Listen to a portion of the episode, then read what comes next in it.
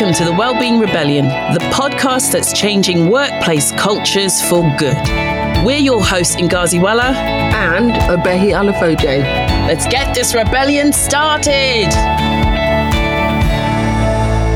Phil Jones is the Managing Director of Brother UK, an information, communication and technology business supplying products and services to hundreds of thousands of UK enterprises. He started as a fax salesperson at Brother in 1994, and he's worked his way up through the business to be appointed its leader back in 2013. He's an accomplished speaker and regularly shares his views around leadership and workplace culture. Phil was awarded an MBE back in June 2016 in the Queen's Birthday Honours List for his services to business. He's a fellow of the Institute of Directors and a companion of the Chartered Management Institute, among a list of other very notable business accolades. He describes himself as a practivational speaker, someone who's keen to provide practical insights and actionable outcomes. I know that he takes the business of mental health and well-being being a key part of an organization's culture and part of the very fabric of a business's success very, very seriously. I know that he has lots of practical ways in which companies can engage their employees and make mental health and well-being work for everybody. So, Rebels, are you ready to listen and learn? Let's begin. Hi, Phil. Thank you so much for joining us on the Wellbeing Rebellion. Thanks ever so much for having me, Ngozi. I'm a big fan already. I've been listening to lots of your podcasts with you and Obehi when I'm walking the dog at the weekend. So, I'm really pleased to be here. Thanks for having me. Thank you. So let's just dive in, because I know you've got so much to share with our audience about how you can create a culture that really promotes good mental health and well-being. So I don't want to spend too long with niceties, but I did want to ask you personally about your own mental health and whether there has ever been a time that you've struggled with it. I think I got great coping mechanisms after sort of almost 20 years worth of self-development, self-awareness, Ngozi. However, your question really made me reflect about the severe load I think I was under during the pandemic period, particularly in the first 6 months of the pandemic. And it wasn't simply that we had a very complex environment to deal with in our professional capacity, but I had a lot going on at home as well. My wife had lost both of her parents, so we had a lot of bereavement in the home. And it was a very, very difficult period for me because there was a huge amount of not only professional load, but personal load. So when we talk about things like our stress buckets, mine were pretty full during those periods. And thank goodness I had the coping mechanisms to be able to deal with that. And what were they? Well, a little self-designed one. I'm sorry for using an acronym quickly. However, I use something that I call my desk policy. And what I mean by that is to focus on three of at least of the following four things, which is diet, exercise, sleep, and kindness, brackets to self, close brackets. So to be really aware all the time of the load that you're under. So pilots would call this situational awareness. You know, how am I today? Being able to check in with yourself. And when you know that you're under load, to sort of make sure you're doing good, disciplined things and keeping perspective. Going to bed early, giving your brain the chance to process all the things that it's having to process, and just basically getting out and also, you know, letting the biology of your body do the things it can do in order to rebalance you. So that little desk policy was, I guess, my savior. Lots of hours on the bike, plenty of sleep, trying to reduce alcohol intake substantially, because it's easy to have a glass of wine every night under such load, right? So just being very, very conscious about those things and needing to self-care. I really like it because it's very straightforward and easy to remember, only four letters. And for those of us with terrible memories, that helps. And it's also aligned with the NEF's 5 Ways of Wellbeing, which does have an element of looking after your physical health as well. So it makes perfect sense.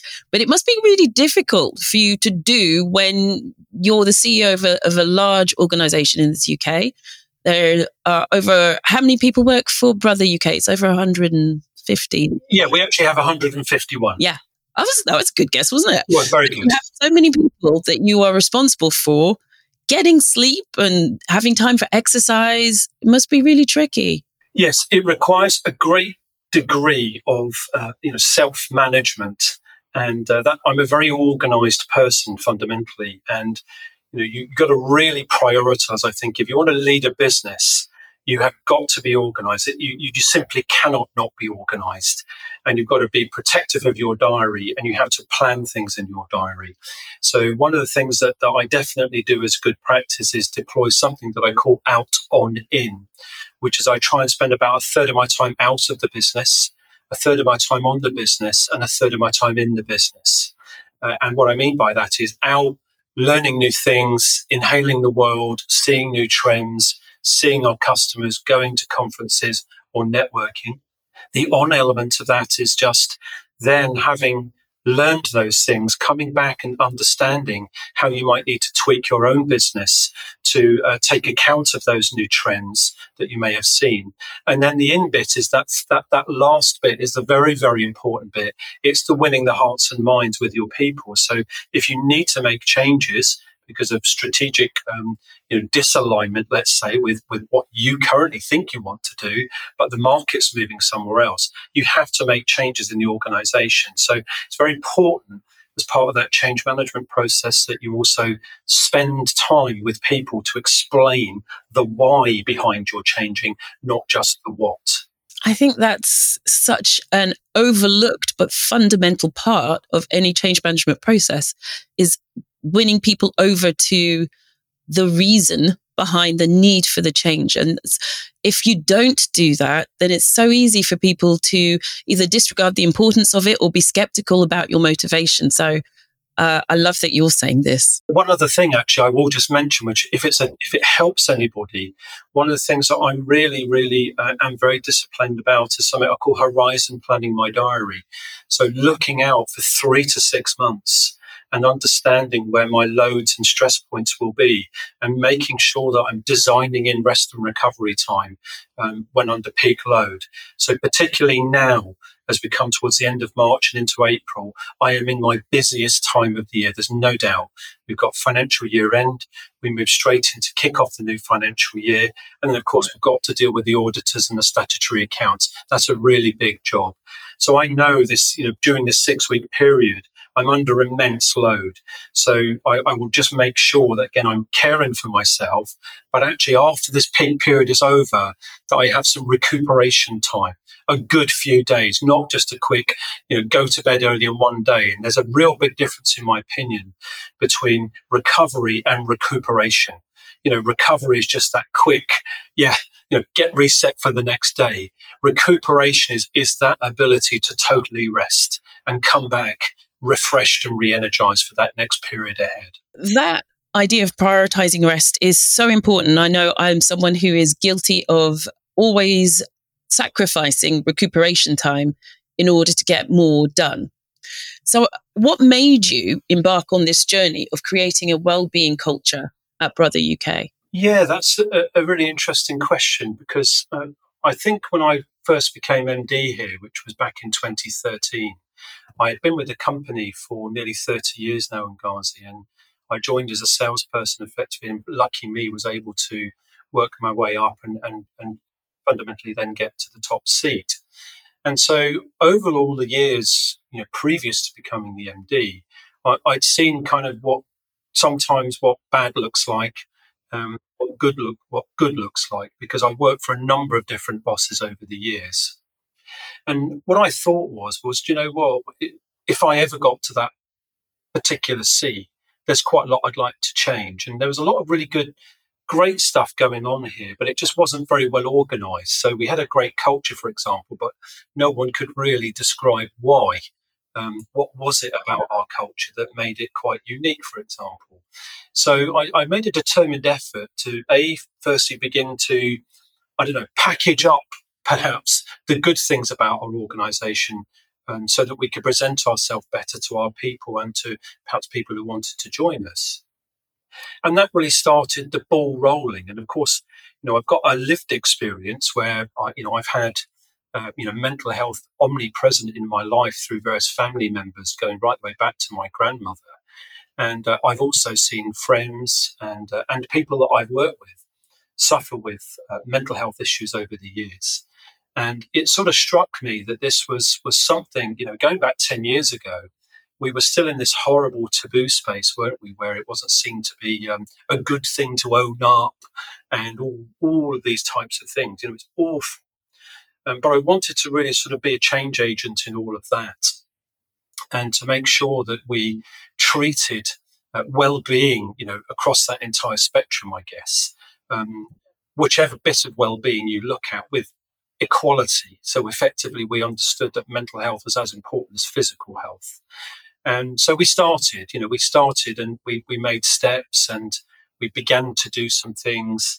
And I think my big message here is these things take so much time. They take consistent effort over time. You must continually be building and making small steps. So even if you've only moved a millimetre, that's better than nothing when it comes to initiatives around people's well-being. So over time, I guess this has just snowballed and gathered momentum in order that we are here now, and we're in a good place whereby people do understand in our organisation that if you are struggling with your mental health, resources are available that you can access very easily to help you. So what steps did you take? Yeah, well, in the early days, what I realised was there was quite a lot of things going on where people would perhaps take route one straight into what we called HR back in the day, because they might be having high sickness. It was all about a break-fix intervention in Ngazi. And, in my view, that's, it's fine to start there, to start signposting people, providing counselling services, for example, was one of the things we did in the early days. If somebody was struggling, we made sure we actually had not just signposting to external resources, we retained a counsellor in the business in order that people could get help quickly, rather than have to wait for 18 months on a waiting list, for example. What I then did is developed an informal back briefing process from what we now call organisational development, back to me weekly. So every week I would get a back brief on kind of what was actually going on in OD, who was saying what the common issues were, where we were having problems. And of course, problems can present across the whole spectrum, can't they? It can be a relationship issue. It can be just a health issue. It can be sons or daughters. It can be your own health. It can be your partner's health. You name it. It can be turning 40, turning 50. What a spectrum of different reasons why people suddenly struggle. And sometimes it's people that you perhaps don't expect that suddenly begin to change or modify their behaviour, and you notice these changes in them. So through that back briefing process, what I was able to do is become very organisationally aware all the time. And I'm very, very conscious of the fact that because I only have 150 people, it's much more easily for me to do this. If I had 15,000 people, clearly this would need to have a lot of systems and process behind it. But I just made sure that that people knew that I knew if they were struggling, and that it would be okay. I had an awful lot of check-in chats in my office where I would ask somebody in, we would talk about a few things, and effectively I would just spend some time for them to then feel comfortable to reveal that they might be struggling or having issues. So again, these were all took time. The last thing you want is for people to feel they're victim of a latest initiative. That's the worst thing that you can possibly have. So these things needed to come from the right place. And when I'm encouraging any leaders to perhaps to think about their wellbeing strategies as part of their long-term sustainability, actually, as a business, then one of the things is to say to them that actually you have to genuinely care. If you don't genuinely care, then it won't come across that way, and people will fail to actually engage with you. So it has to come from a very, very good place. And I guess through my own lived experience of being around people who, you know, with mental health issues for, you know, 2 decades, nearly 3 decades, it sort of struck me that was it was a conversation that was actually quite easy for me. I was struck by something you said, which was organisationally aware, that you became very organisationally aware. And I'm thinking, even with only 150 employees in your organisation, that still takes a lot of time. And that seems to be a very limited resource these days for most CEOs and MDs. So is it something that you think is possible or indeed necessary still for most CEOs, MDs, COOs to do, is to get to know the individuals working for them? Yeah, again, it's a tricky subject yet again. So what I would say is that it depends what your priorities are for your organisation. So my organisation, I have a priority that's just called the long-term sustainability for Brother UK. Now, within the long-term sustainability for Brother UK, if that's success for me is fundamentally where we take a strategy plus execution and we multiply it by culture, cubed, a 3 on the end of it. Now, the reason why we multiply it by culture is that you can have as brilliant a strategy as you like, you can have the best systems, but if the people are not motivated or in a good place to make all of that work, to make that difference, then fundamentally you can quite happily fail or very, very, very lackluster organisation. So you could compare 2 companies in the same sector with a similar strategy and similar execution. One can be amazingly successful, one not. And people are going, what's the difference? Well, it's the people. So fundamentally then, for us at Brother UK, why it's culture cubed is that we effectively say in our culture, we just have the following 3 C's, which is a challenge, compassion, and continuous professional development. So we are the epicenter, the cornerstones of our culture are built on those things, that we must together, you know, provide interesting work, you know, respond to the challenge in the external market. We're a very fast-moving industry. Nothing ever stands still here. We're sort of dealing with mini crises from day to day and the bigger stuff from month to month. But we must, if we're going to grow ourselves, then we must grow others. And that's fundamentally one of my core beliefs here, is that to grow ourselves through growing others. And that means we grow ourselves individually as an organisation, and we grow ourselves culturally and as people. And then we can help to grow our customers. And those 2 things are linked. So suddenly then growth is linked to financial growth as well as individuals' growth. So to get that right, then you've got to make sure you have the foundation for people to want to do that continual professional development and to also accept challenge. So how do we build their resiliency skills? How do we understand if they are just not in the right place at the moment to help with this or to do that or to turn up as their full selves? So for me, the fundamental is it's a key part of our strategy is we get the culture right, then we are going to execute far better against our strategy, which becomes really kind of the strategic objective of why culture is important and why well-being is important as part of culture and strategy. We're always talking about the importance of viewing mental health, well-being, culture as a strategic initiative. Because, you know, from my background, coming from oil and gas, I know that as much as it would be nice if companies operated on a moral basis in terms of, well, let's do the right thing because it's the right thing to do, that's not how they're set up. That isn't what capitalism is about. It's actually about making profit. And study after study has shown in recent years that investing in your people, in ensuring that they are able to turn up to work and do their best and leave happy and healthy, actually pays on the bottom line. So I'm curious to know, though, if that's what you've seen, if you have actually seen the theory of the culture cubed in practice play out in improved productivity and efficiency at Brother. Yes, without a doubt, because I often get asked this at things like conferences in Ngazi, where you're going to get you might get a room full of cynical CEOs that start demanding ROI immediately, and you sort of kind of go, look, if you're buried there, then you're probably your start point is the wrong point. And I would firstly ask you to start looking at things like what's your average length of service, what's your staff turnover, what are your recruitment costs, for example.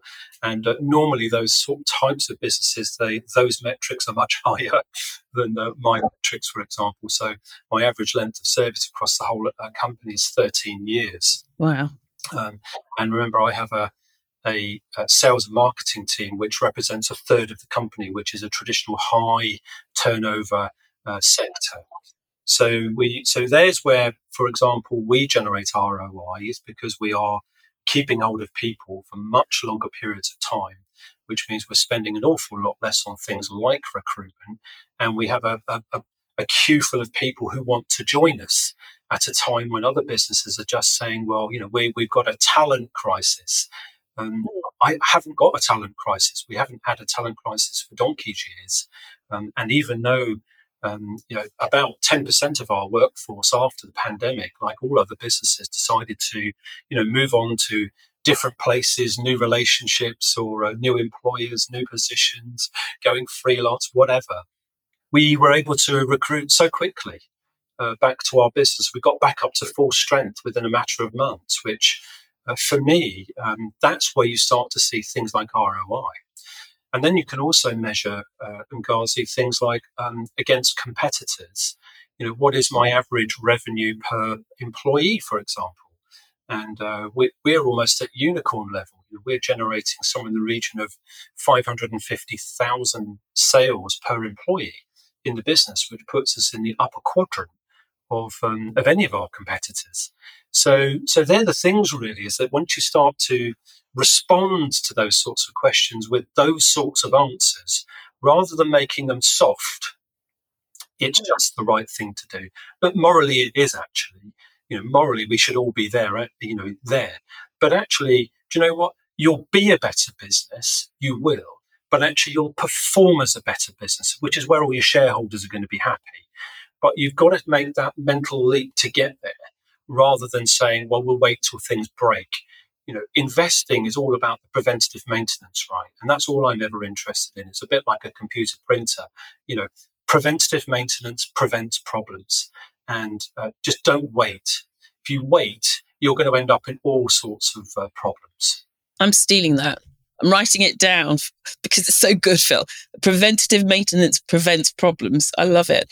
And one question I did have was there any resistance? You talked about earlier getting your employees to understand the why behind the change. Did you face any resistance when you started this shift towards focusing more on them as individuals? Yes, of course. People will always think that there's a hidden agenda with items like this. And for example, when we did our first round of MHFA training, mental health first aider training, I attended that myself and became trained myself. I didn't make that something that others had to do. I went and, as part of that cohort, trained to actually send a message, because sometimes we have to send messages, don't we, to the people. So rather than it just being HR have been asked to, I went along and did it myself and became, announced as one of the trained mental health first aiders in the business. And that was a great piece of learning for me. I generally would encourage every chief executive, please go and get yourself, invest 2 days in understanding through that course, the whole spectrum of mental health issues better. And that was a signal. And then what happens is these things just take time. The flywheel needs to turn, and it takes a bit of a heave, doesn't it, to get it to turn the first time. And then it gets a little easy the second time, and momentum builds. But that momentum only will build with the consistency of effort, because in the early days, it's hard, because people may not believe you. People may not think that this is going to be something which is going to be long term. What they'll think is, here we go, another flip chart initiative, all going to get burned out within 2-3 months. Let's not engage.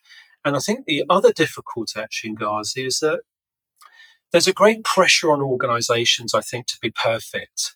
You know, if you read papers like I do or books and you read these idyllic descriptions of how a company should work and how its people should work, that they, in my opinion, are, if you're never going to get there. It's like the end of the rainbow because there's so much to dysfunction in organizations as a result of having people within them. You know, dysfunction is a word around people dysfunction rather than process. So processes can just go A, B, C, D, E, but of course add people in and it can become really, really, really complicated, right? So you can have people in your organization that A, are not self-aware and have no intention to want to be self-aware, that don't want to be trained, that think this is all a load of mumbo-jumbo. You've got, of course, early adopters that want to jump at it and just think it's the best thing since sliced bread. You've got your observers that just want to wait and see. So you have to give this time. And, of course, with all of these sorts of initiatives, the one thing people want is, let's invent something new, let's get it launched. Give me the KPIs week one. Have we had a gushing rush of people to come and talk to us? No, because people are waiting and watching. And until they perhaps have their own mini crisis or see somebody else having it, they want to see how the organization responds. And then they want to know whether this is something that's actually going to stand the test of time. Thankfully, we're 10 years on in that journey. So we've got that proven now.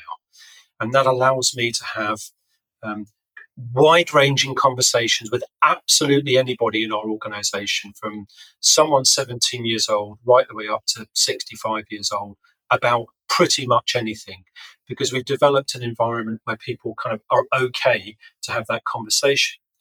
But would I say I've got 100% adherence to that policy? No, because there are still some people here that perhaps want those things to remain private, that they don't want the business to sort of know all the ins and outs of their life. When we do, we can help and hopefully support. But if your choice is you don't want it, then actually we won't force it on you. So in the main, things work and they work well. But equally, not everybody wants to engage with your health and wellbeing initiative. But that's okay. And that's totally okay. Yeah. It's just when they need you, they know where to find you and they trust that you'll be there because you've created those two words that I love, psychological safety at Brother UK. Yep. Yeah. Oh, that's fantastic. And Brother is obviously part of a global organisation, much bigger. How has the global organisation responded to the changes that you've made in the culture in the UK? Yeah, it's very interesting, Ngozi, because when you work for a multinational group, of course, we have cross-cultural things to deal with. So I sit on a strategic working group in Europe with 12 other managing directors fundamentally. So I get to see how culture works at a society level as well as a company level within that society. Then we've got, APAC, Asia Pacific region, USA, Japan and Europe. So there's a real mix of cultures in our organisation at a human level, which means that it's very difficult to have an overarching culture within the company, which, for example, be consistent with some of the things that I'm doing day to day. But in Japan, which is where our company's based and headquartered out of, that's where ultimately we were founded, there's a real desire now to kind of up our global game on all elements like this, including DE&I, as well as mental health awareness and support. Is the whole organisation at the same level as Brother UK? I think the answer to that is no, because the culturally things are just so different. Comparing American culture, for example, to UK culture in terms of work is a very, very different thing, isn't it? Remuneration's different, employee benefits are different, attitudes to work are different. So, but the main thing is that the business wants to make progress, and I think that's the key thing. So, in my little outpost called Brother UK, I think I'm doing a lot of the piloting and testing of what works and what doesn't work in order that that can be taken as good practice and deployed across the group. Change comes in increments, doesn't it? So that's fantastic news. Something that our audience, who a lot of whom are in human resources, struggle to do is to persuade their CEOs and CFOs to invest in these well-being measures, at least in any significant way that would make a real difference to the people on the ground. So they can get talks and workshops, but to invest in strategic initiatives such as training programs, leadership development is a much bigger struggle. Do you have any advice on how they can best get the remainder of the SLT on board with the need to do that? Yeah, it's so difficult, and it just underlines how complex organizations can be, because you've got all of these personalities with differing views all the time, and this creates this sort of constant conversation around what will work, what won't work, and we're busy doing this, and the pressure of the numbers and the quarter end, and why are we doing that now when we've got this other more important project on. It's you're constantly competing for time and attention. And one of the things I realised, and I think I've met lots of HR and OD professionals. You have my utter respect to anybody who is a lead in that area, because it's a very, very difficult part of the business to be in my opinion. Very complex. It's not just about payroll and transactional HR anymore. It's about strategic HR, linking in people to the strategic objectives of the businesses we've already talked about.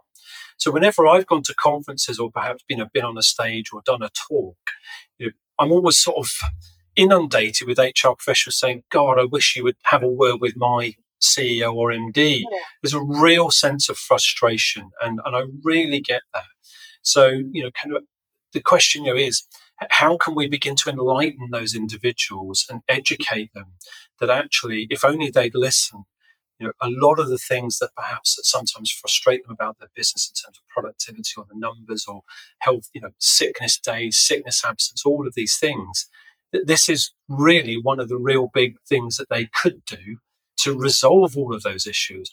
Oh, then, and by the way, you're then going to start recruiting even better people to the organisation. Oh, and they're going to stay longer, and all of those things, all the stuff that you and Obehi have been talking about, on your podcast. You covered these issues time and time again. To me, it just seemed blindingly obvious. It's blindingly obvious that if you've got happy people doing great work in a happy workplace, you're pretty unstoppable. So it's kind of like, why wouldn't you want that? Well, you might only want it because probably you might be more interested in just running an organization based on power domains or hierarchical structures. Whereas I think we've got to a place now where we want to be much more about influence, less hierarchy, and more about working as teams fundamentally, much more dynamically. So we're in that sort of space. And therefore, a lot of the hierarchies that perhaps existed at Brother before it became MD, we broke all of those things down. But again, that took some years again to build trust with people. So, my only advice can be is just keep chipping away.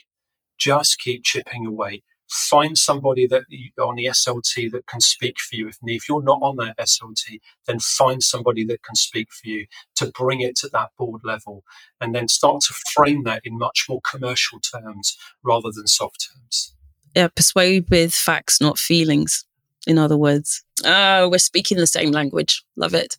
So my final question for you, and it's the signature question that I'm asking all my interview guests, is, as a fellow well-being rebel, what's the one change that you'd like to see implemented in workplace well-being?